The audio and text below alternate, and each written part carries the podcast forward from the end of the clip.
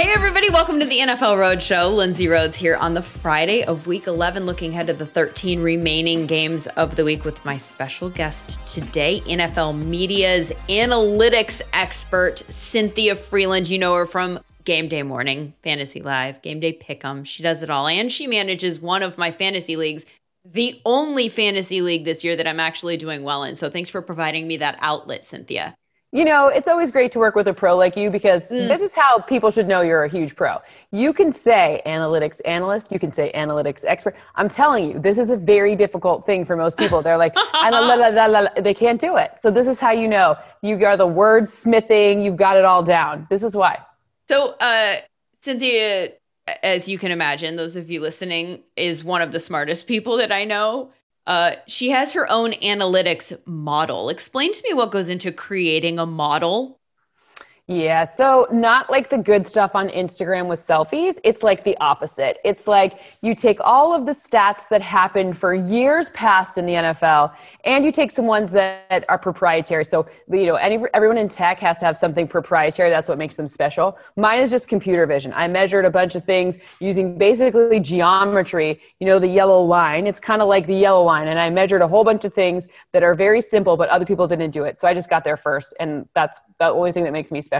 But those eight seasons prior, they inform, and you kind of look for doppelgangers with what's going on this season. So an offense that looks like the Ravens is going to have different metrics that matter compared to an offense that looks like the Bucks, right? A true pocket passer versus a very mobile quarterback and a run-first offense. So it looks for doppelgangers and then matches up the situations that they're in. So you're saying, you know, this type of offense type versus this type of defense, and then it spits out a whole bunch of potential outcomes for the game, and then some are more likely than others. So that's why you have to run a bunch of simulations, and then you simulate what happens, what happens, what happens, and then that's how you come up with the kind of the the potential for both, you know, stat lines for players and for the final score projection and for obviously who wins. So when a team that does this faces a team who does this, this is what is most likely to happen based exactly. on the history of what has happened before. Are you pairing up doppelgangers as the season goes on? Like, can you, or is it just a statistical specific instance in which you have a doppelganger? Or are you getting like, this team is trending towards the uh, nineteen eighty-five Falcons or whatever? You you nailed it with the, this team is tending team is tending towards the nineteen eighty-five Falcons. Not them, because they're a little outside of my range, but but I can't do that much. You don't go back to eighty-five. I'm not that good. Okay. Not eighty-five, but you know, more like the ninety-five, right? So, okay.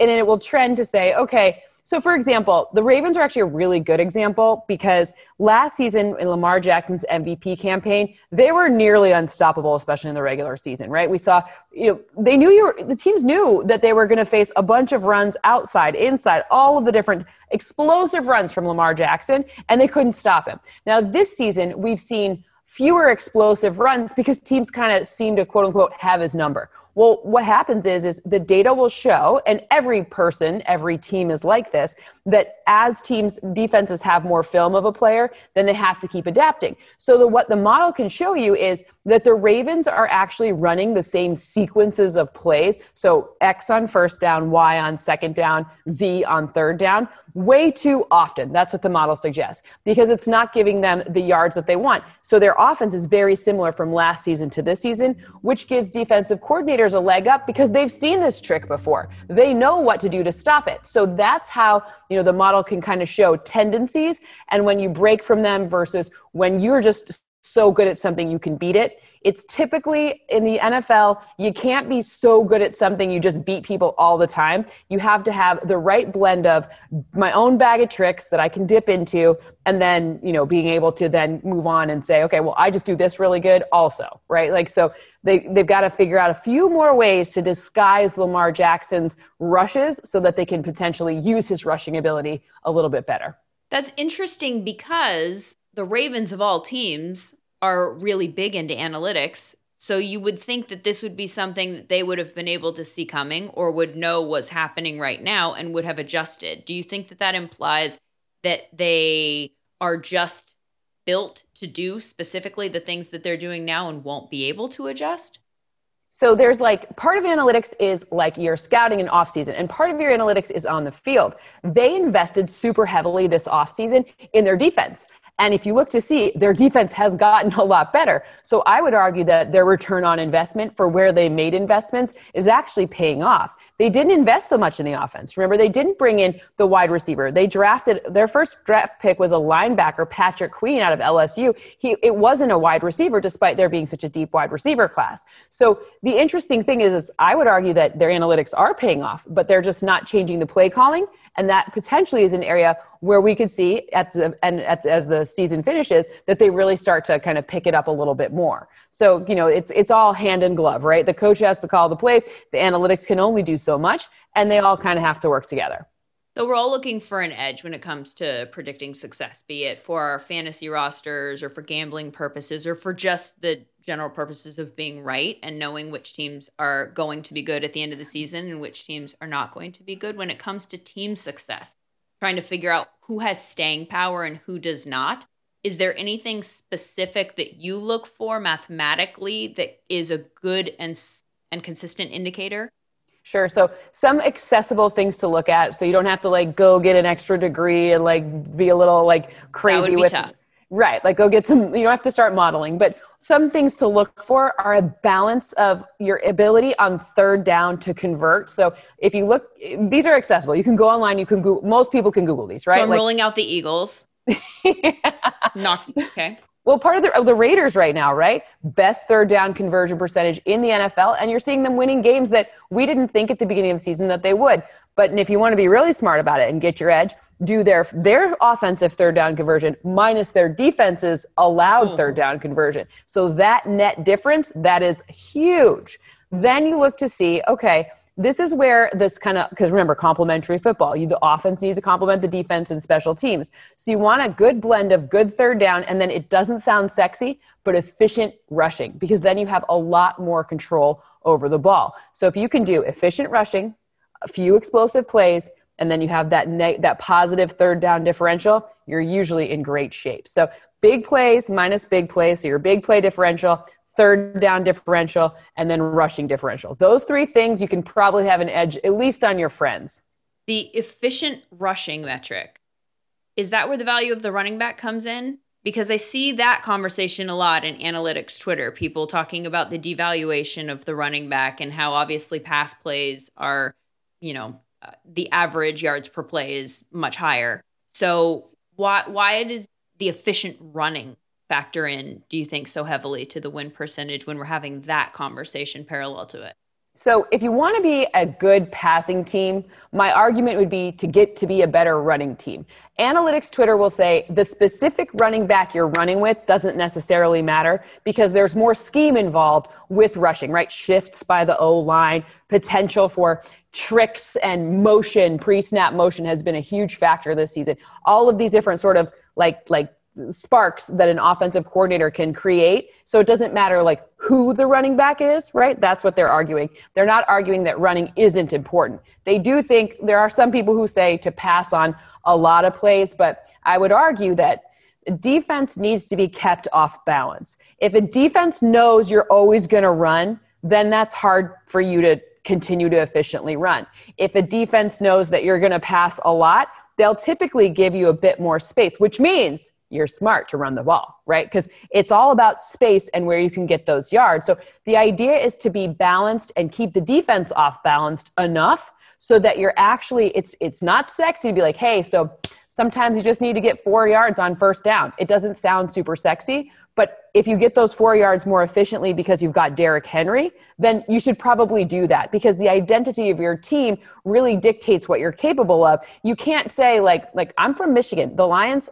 DeAndre Swift is like this little lightning bolt of excitement for all of us because, you know, there's this guy, Barry Sanders, that pretty much we've had, that's the last time, maybe Reggie Bush, he was pretty good too. But, you know, ultimately, you know, we, we've had these things where you have never seen their ability to run. And then Matthew Stafford, he's a great passer, underrated quarterback. But if a defense always knows you're going to pass, really hard to pass the ball, especially when Megatron leaves. Okay, I'll stop now, but you know.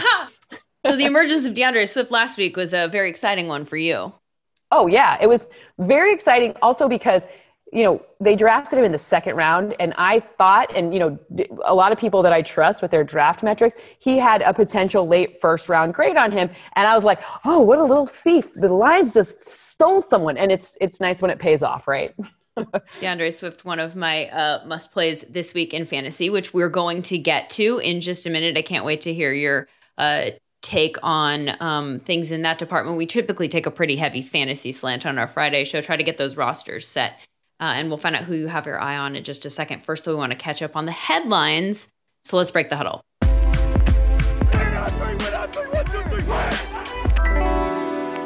First up, some injury news, and it's going to be Mike Davis again for the Panthers. Christian McCaffrey ruled out for Sunday's game against the Lions. That shoulder injury is still an issue. In fact, Matt Rule says he doesn't know when he will be back on the field. As for his quarterback, Teddy Bridgewater, he's dealing with an M C L sprain. He's been limited at practice this week. He's wearing a brace. So we're going to monitor that one as we head into the weekend, as we will do with Drew Lock in Denver, though he does appear to be trending in the right direction with a ribs injury there. Stafford's thumb looks like it's not going to hold him back on Sunday. He was throwing in practice on Thursday. We already knew that we wouldn't see Drew Brees this week against the Falcons. Now it's sounding like he's going to be out a couple of games, at least. A second opinion confirming the original diagnosis of a collapsed lung and five fractured ribs. As for the big Sunday night game in Las Vegas, Raiders might be playing with a defense that hasn't uh, practiced very much this week. They have been practicing with about half of their defense uh, on the COVID reserve list. They're home because of those intensive COVID protocols. But if they pass their tests, they're negative in time to play on Sunday, they will be able to play. So it sounds like they'll probably have a majority of these people on Sunday, but they won't have gotten much work in as they prepare for the Chiefs. Giants have a new offensive line coach. Uh, Mark Colombo was fired after an altercation with head coach Joe Judge, replaced by Dave DeGuglielmo. So that'll be interesting when they come back from their bye. And most importantly, perhaps, Cynthia, shocking news out of Los Angeles. Justin Herbert cut his hair. Well, and yeah, no, that it, it's not good. It, it's why? Why would he cut that hair? He had the best hair in the N F L, and he let the strength and conditioning coach John Lott like buzz cut it. And to me, this feels a little bit like a fireable offense. um, he looks like kind of like Josh Hartnett, but like kind of the poor man's Josh Hartnett to me. I saw it's River Phoenix from Stand By Me floating around. Mm-hmm. On Twitter. It's bad. It's, I thought it was a hazing thing. Like, mm-hmm. you know, hey buddy, you're not, no, I don't know. He agreed, or at least he says he agreed. Uh, he should have serious buyer's remorse, because this is brought up memories of like Carrie Russell when she cut her hair on Felicity. I don't know that there's been a, a, a haircut quite this, I don't know. I don't know. Speculated about the, yeah. the motivations are quite suspect. Well, let's best. just hope it doesn't have like a, a Samson effect, right? Because he's off to such a good start to his rookie year. Uh, I don't know why you would mess with anything like that, but uh, whatever. Obviously, this is not amongst the most important news of this week. It just was certainly shocking to me. Clearly uh, left a mark. Let's talk about uh, the Jameis Winston situation, right? So it sounds like it's going to be Jameis Winston. They're not telling us it's going to be Jameis Winston or Taysom Hill, but it looks like the fact that they started the third quarter with him, it would make more sense for them to go Jameis and then maybe rotate Taysom in the way that they do with uh, Drew Brees. What kind of fantasy impact do you think that that has on the players there in New Orleans, and and how playable do you think Jameis is? What's what's reasonable to expect from him? So, you know, look, I think the interesting part about Jameis is that he was never a bad quarterback. He just threw a lot of picks. Lots. And, you know, when you have that bad situation of turnovers, this is very difficult. However, the thing that the Saints are quite good at, at least, you know, that was different from Tampa Bay, was having a strong, and I'm going to go back to it, unsexy run game.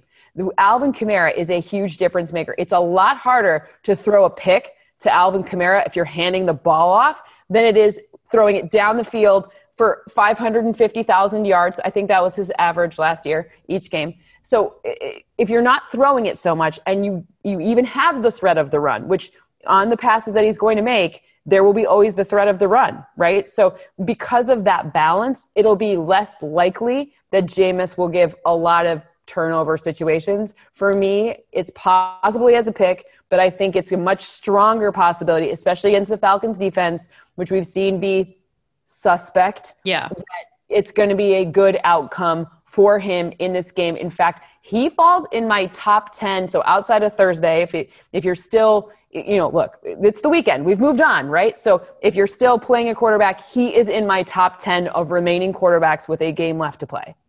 Okay. What about Michael Thomas and what he does for his value? Because Michael Thomas has not had a great fantasy year this year. He's played three games. He's been the wide receiver eighty, wide receiver forty-nine, and wide receiver seventy. Then Jameis comes in last week. He targets him on half of his throws. He's got a great matchup against Kendall Sheffield, who is P F F's lowest graded cornerback. Uh, Atlanta's allowing forty-four plus points per game to wide receivers. So everything here spells, please plug Michael Thomas into your lineup. But in DraftKings, I think it's interesting because he's being priced as if he's a please plug him into your lineup guy at seventy-three hundred. The fact that we haven't seen it from him this year means you're already paying for the value as if it is there. So yeah. are well, you getting the value? Well, he hasn't seen the end zone yet. He hasn't yeah. seen the end zone yet, and he's t- it's it's time. I mean, from the from the standpoint of targets and targets in the red zone and opportunity, I do believe that his pricing on DraftKings has more to do with the opponent and the Kendall Sheffield note that you just made than it does with his production. Absolutely, there's no other way to explain that pricing. Um, I think in a game where you are like in a cash game with the fifty-fifty odds, he's totally playable there. I'm fading him in my tournament situations. I don't, that's not a, that's not a play that I'd like to pay up for this week. I think there are other people that are in more interesting situations with a higher return on investment in regular, in regular fantasy. You're playing him. You're playing him. I mean, yeah. you have to, right? So this is, this is not a, it's not a total, it's not a sit. It's not like that. It's just be mindful. Like think about the risk reward benefit, right? Like if they go up very, you know, if Sean Payton's no idiot, right? He wants to win. He he knows the importance of that single bye this season compared to last season where there's two teams that get a bye, right? So single bye, they need to win the game. They're not going to do something crazy. It actually means that Alvin Kamara could have a better opportunity to exceed his exceedingly high salary in terms of return on investment in daily formats than Michael Thomas. So watch Michael Thomas now have four touchdowns and I'll have to eat my words, but you know, well, that's, that's just that's the way that this it. year has gone though. Look, all we can do is do the work, right? Yep. I mean, yep. the analytics are there. There's so much. I feel like this year, maybe more than in years past, I feel yep. like I've done all of this matchup analytic work and then I put together these D F S lineups and I feel really good about them and I know that they are just littered mm-hmm. with like reason. And then it doesn't go the way that it right. should go.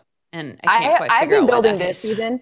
I, this season I've been – my strategy has been figure out – it sounds crazy, but I've actually started with figure out my defense and figure out my two – like I'm a risk it biscuit kind of player, right? I like low. I like to find my like low, like the people who are underpriced and my defense, and then I'll fill in the high, the higher priced guys because who knows? Like, is it a Devontae Adams week or is it a Keenan Allen week? I mean, or both, right? Like, so. So you, you know, start with your low end guys. I, this season more than ever, low end. So I go defense, low end, quarterback, and then fill in the rest. When you're starting Sometimes with your defense, running backs have sucked for me too. Are What's you that? looking for when you say you start with your defense? Are you looking? How do you how do you approach that? So all I want return wise from a defense, I don't typically pay up for the Steelers. Mm-hmm. I don't typically pay. I don't like the high priced ones. I like like this week. I'm definitely, I don't know what the, I, I haven't finished making my lineup yet, but like the Chargers are double circled, triple circled, quadru. I don't think they're going to be the highest priced situation. So slide in the Chargers and then find some underpriced guys. And then like, you know, for example, Mike Davis is probably underpriced, right? Because the Christian McCaffrey news is making it such that, you know, you have a potential for McCaffrey being back. So Davis is probably going to be a steal. So like slide in some steals and then fill in with a the high-priced guys, like, kind of as you see fit. Like, so for example, I want some flexibility on Sunday such that if Calvin Ridley doesn't play, I'm going to go slide in Julio Jones, right? Like, so these are the types of things where I'm trying to make it so that it's, you know, I, I can have flexibility amongst my big, big expensive guys. Yeah, Mike Davis is a weird one because Mike Davis last week was priced if you just played the early slate of games or if you played like, you know, as opposed to like the full day, he was priced differently. Right. So he was more expensive for those that were playing the early slate. And then he was like four thousand dollars for everybody else, which is weird. I don't understand yeah. how that works.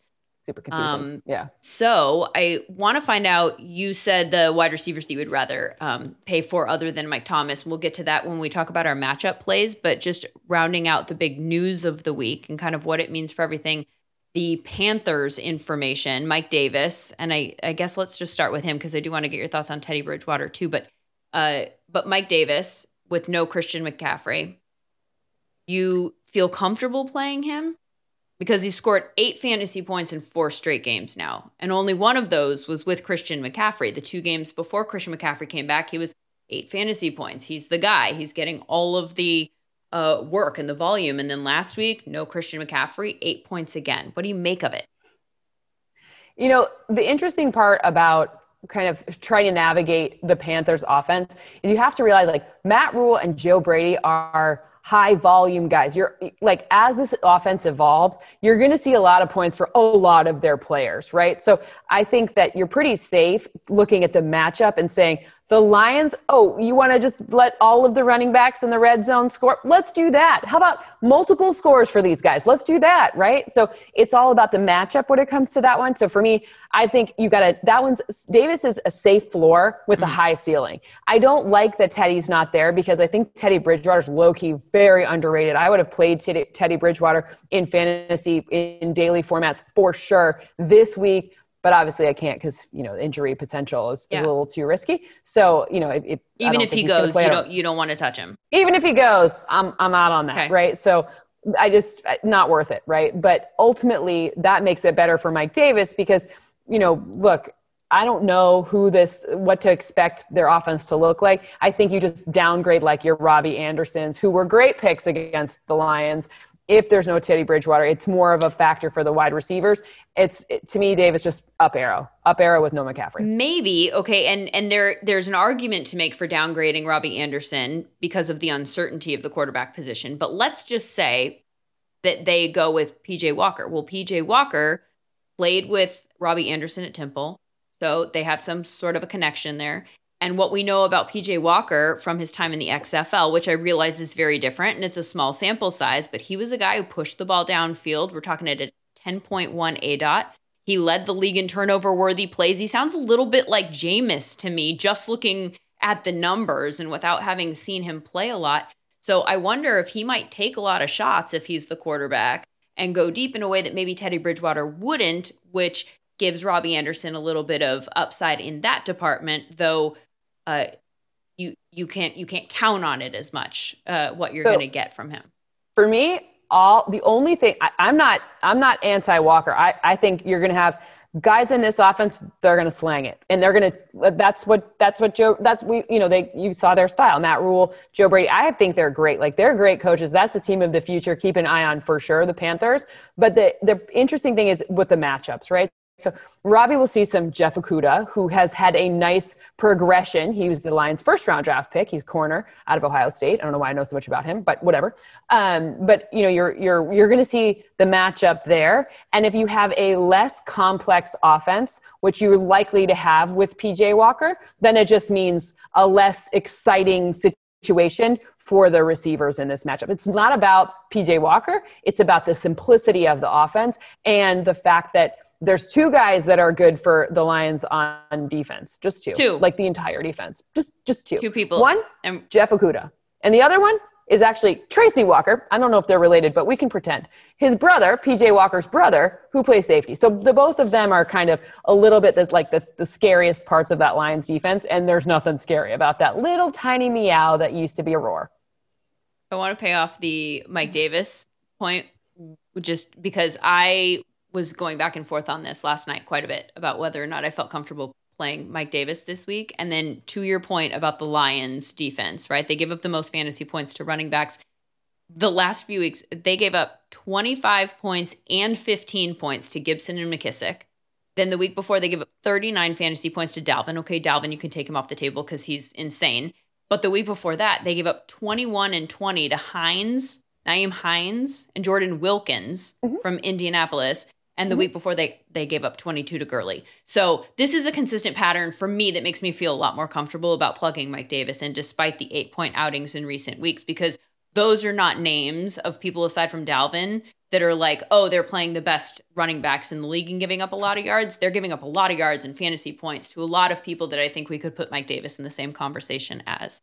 All right, I want to find out your matchup plays of the week, your fades, your sleepers, stuff like that. First, though, we're going to take a quick word from our sponsors. And we're back with some more roster help for you. It's Fantasy Friday.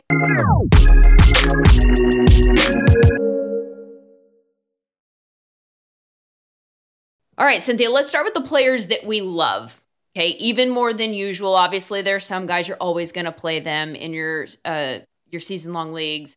But this is the week for uh, some people. They just have really good matchups. Help us isolate who some of those people might be for you.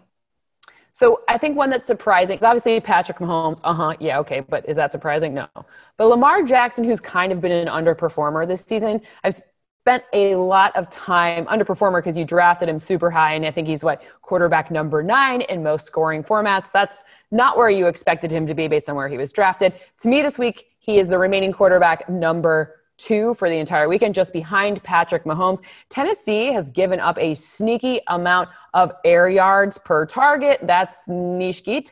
And on third down, they've allowed a lot of conversions, and they've been very vulnerable to the run, which, you know, Lamar Jackson likes to do. So for me, I think he's kind of surprisingly better than I would have thought, you know, given, given, I don't know, I would have, oh, Tennessee's good. I don't know. So I was a little bit surprised by that one. But I'm also, look, in my top ten, I mean, Justin Herbert, you're, you're, despite the bad haircut, he's also number six. Downgraded slightly. Because he was seven. Of the hair, no, he was six, and or whatever. And then he cut his hair, and then he dropped. He was five, and now he's six. No, so he's like quarterback six of the remaining quarterbacks. So you know, both of those two are absolute. I don't know. You wouldn't have thought so in the beginning of the season, but both of those two are kind of where they are. What about running backs? Uh, we talked about DeAndre Swift. I, oh, I don't about him all day. I mean, but so the Panthers allow the fourth most fantasy points to running backs. This is a great matchup for him. And it seems like finally we can count on them using him in less of a uh, back and forth situation from Adrian Peterson. Played almost eighty percent of the first and second down snaps last week and forty percent of the third down snaps, a career high sixteen carries. It, a lot of yards after the catch. It feels like he's finally the guy there, and so we can count on playing him when he has a good matchup, which he does, in fact, this week. Mm-hmm. He's kind of one of those guys you want to for going forward. You want to, like, he's great for, fan- if you look at his fantasy playoffs for regular season, when your playoffs are, typical playoffs, what, fourteen to seventeen, he's in a good situation in those games, too. So he's one I might even be targeting for a trade. Other people I'm targeting for trades that have great weeks this week. I think James Conner will have a big week. I have a big Ugh, win slated. I can't. For them. I know. I'm I just sorry. can't do James Conner. The last two weeks, we've said this for two weeks about James Conner, and he keeps failing. I know. six point eight points last week against Cincinnati, four points in week nine against Dallas. You'd think they'd run the ball once they had a big lead last week, but they just kept throwing against Cincinnati, so it throws the whole thing out of whack. And I don't know if I can count on him or them to capitalize on a good matchup. The only thing that I will say is that in this case, I think Joe Burrow is scary, and that game was closer than they probably imagined. So running might not have been good because Joe Burrow does have that quick, quick strike ability, and the Steelers defense, they give up a sneaky amount of air yards per target too, which is kind of weird considering we think of them as this crazy good defense because they are, but they have given up the deep play. And Joe Burrow's more of a threat. Now, Jake Luton, mm, not as much of a threat with that deep okay. play. So I think this might be the week with the James Conner. And like, let's run the air out of the ball at the end of the game. Like, let's just see if we can keep this undefeated streak going. All good. And by the way, Nick Chubb, absolutely in. I like, and Duke Johnson, he's a great value. Absolutely in. Ooh. I think you don't like Duke either? Duke. Again, last week, he just didn't take advantage. You know what I mean? Like, you think that, so he got all of the carries. All just the volume is there, yep. and everything tells you that you don't chase the points, you chase the volume, right? So he's going to get so much of an opportunity. Mm-hmm. Um, but last week, fourteen touches, ninety-four percent of snaps, just five point four fantasy points. I know. And no I catches. Know it sounds weird. And I, it sounds very counterintuitive because Texans versus Patriots. People think, right. oh, Patriots, big win, coming off this big win with the Ravens. But remember, Mother Nature had a huge impact on that game. So it's not that I think that the that the, the Pats aren't good. It's that I don't think they're very good. And I don't think that they should have beaten the Ravens. I think that was more of like a very weird fluke situation that we found ourselves in. So they are getting run on quite a bit. And Deshaun Watson, they need a win. I think this is an interesting one where the Texans could surprise and jump out to lead because there are points in that Patriots defense. Despite being good, they're missing a ton of pieces. So those missing pieces might come into play on this one. You know who I like in that game, and tell me if you agree or disagree, is Damian Harris. Yeah. Uh, Houston's the worst rushing defense in the league, uh, allowed two hundred-yard rushers last week, uh, Chubb and Hunt, who are obviously special rushers. But uh, Damian Harris is kind of entering that conversation, it feels like today, on a little bit of a low, or this year, on a low-key note. He's fifth in rushing yards per game behind just Cook and Henry and Chubb and Sanders. I, I, I mean, I look, I think Dame, the only thing that I'll ever – caution is that we always get tricked by Patriots running backs. So yeah. if you're playing in daily formats, might as well on one, do a da- one with Damian Harris, and then maybe do another lineup with like a Rex Burkhead, who's going to be less expensive. And just because you know what's going to happen, right? We're going to, we're going to, there's all this great reasoning. Damian Harris. Yes, yes, yes. Absolutely. Alabama running backs are awesome. Yeah. And he's been playing really well. Now it's the Rex Burkhead game for no reason at all. Then it's, we, you know, We're all I, just be wrong. He can't do that. Bill Belichick cannot do that. Not now. Not not with Damian Harris playing us. The way that he's been playing. But, I mean, it just doesn't make football sense to me. And I realize that what makes football sense to Bill Belichick is totally different than what makes football sense to me. But all of these yards after contact that he's picking up, um, I, I just feel like he's playing so well that even when Sony Michel comes back from I R, that Damian Harris has clearly earned this role. And I can't imagine that Bill Belichick won't continue to ride that hot hand, so to speak. The only problem with him from a fantasy standpoint is that they don't throw to him. So you really need him to get to one hundred rushing yards or to score a touchdown, and he only has one of those all year long. So that lowers his fantasy value in P P R formats pretty dramatically. I think the Cam rushing thing in this one is going to yes, be a Bulger. very massive fantasy haul. So Cam, if I mean, I just assumed no one had Cam available. So if somehow Cam's available and you need a quarterback, yes, you are taking Cam. Okay, so you like Cam this week? Yeah, I do. Because Cam also, I do have him in a league, uh, and I've kind of gone back and forth with who to play uh, between him and Drew Brees, and it's been a nightmare because I always choose the wrong one. Well, this week, but, you uh, got your answer for me. It's pretty It's pretty easy. Yeah, it's Cam, everybody. Um, when it comes to running backs, all right, anyone else that want, you like? Okay, so this is a this is a daily note, not a, you know, I, I'll make a lineup.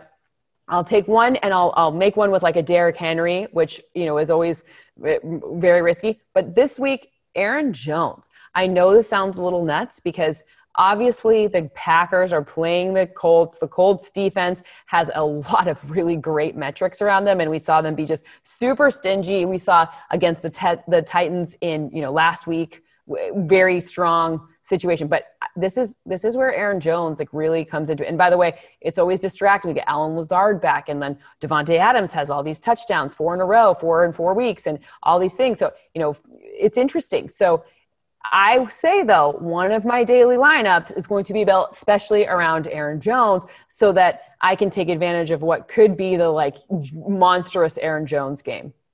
I like it. What about tight ends? Are there any tight ends you like this week? This is a position where I feel like a lot of people might be streaming this year because there's really only, like, two guys that you can count on every week.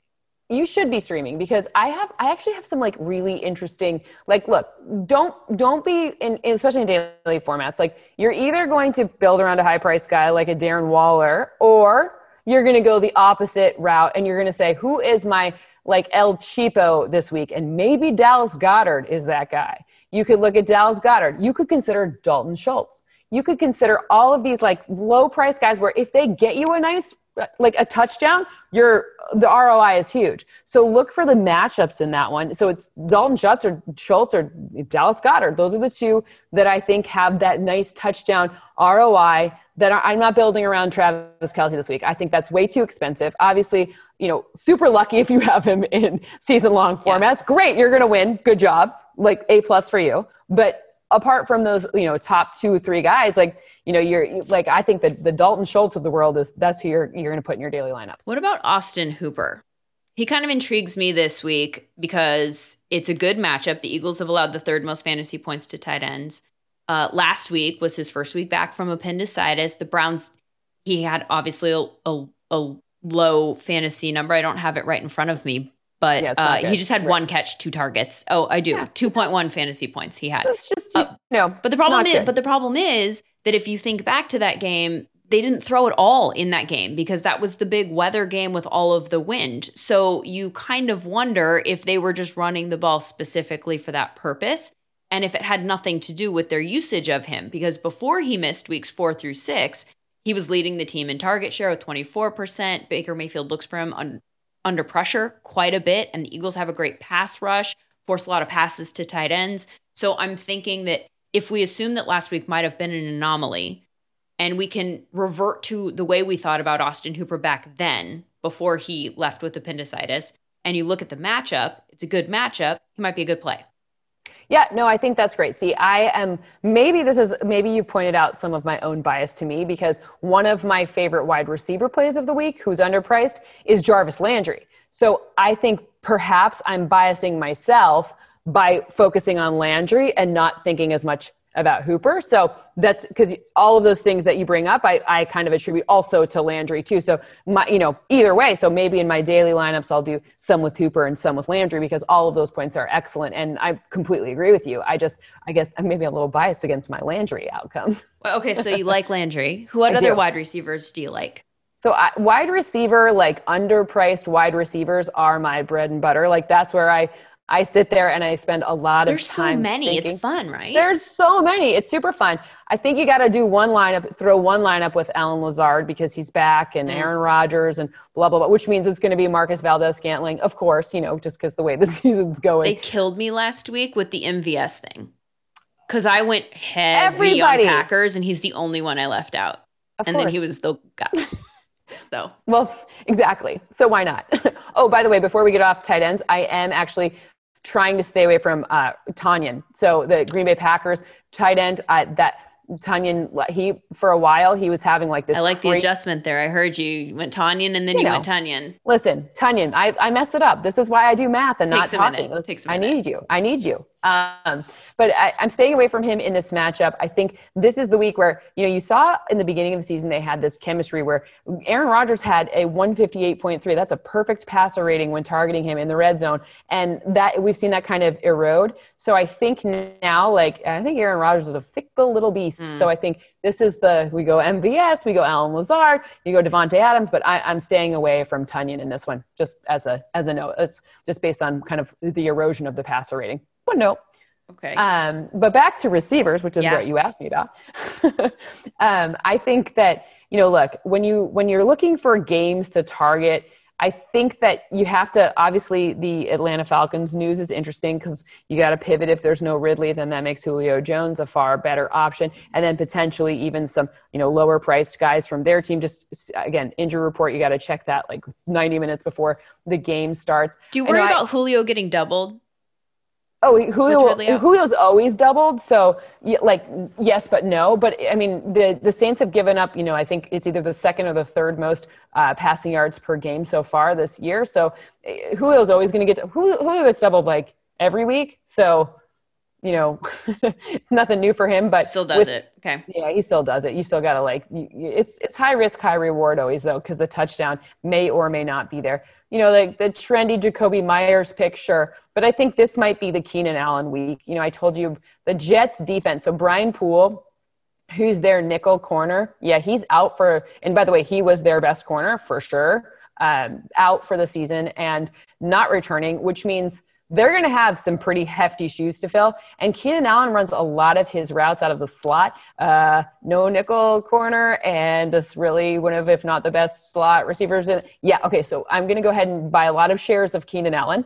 Um, I think he has a really great week. And also, Mike Williams on that team could have a lot of value. And, and, and obviously, it's very easy to see how those deep passes can get caught when there's a lack of ability to stop them by the Jets defense.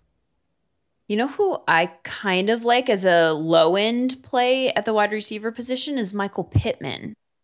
And, and it's not necessarily matchup related, you know, because Green Bay's defense, it's it's not specific for that. It's just that he's a cheap wide receiver at four thousand five hundred dollars on DraftKings who looks like he might be their one in Indianapolis. The way that they've been using him these last few weeks, fifteen targets in the last two games. He ran around on ninety-five percent of pass plays last week. So I kind of like what you might get out of him at such a low price. Totally. He's a great... He's a great flex, even for daily for or for regular formats, and absolutely a great format fit for, you know, daily picks. You know, obviously the U S C person likes the U S C person mm. I see there I mean, in a game against a Cal that, guy. You hurt. know, yeah, yeah. No, just kidding. No, but I think Pittman. Look, he's tall, and the matchup is good. We've seen Jair Alexander, so the corner for the Packers, is really good. We, he's been banged up, so yeah. it, maybe he's playing.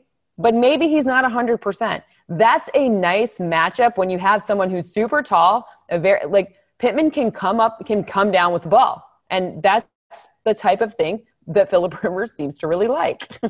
Most quarterbacks do. What about Chris Conley?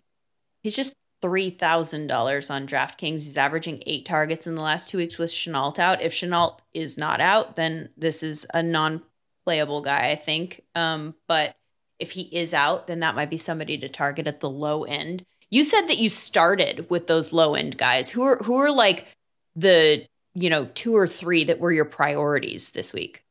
So the the first one that I really like, so it, it's interesting because you have two strategies. You can find like a Chris Conley, which I'm I totally with you. I like that strategy for finding someone who, who it could be bad, but who cares? It's three thousand and you have to fill the slot, so it might as well be zero, right? So I like that strategy, but I also like people who are getting like an opportunity based on someone else being missing. So I have some Russell Gage in there right now because I'm anticipating the Calvin Ridley not being there. So that's one to, to pivot with, right? So you've got to always have another plan in case Calvin Ridley does play, or even so, sometimes you take a, you take a shot. I have a Traquan Smith also with that, obviously Saints receiver.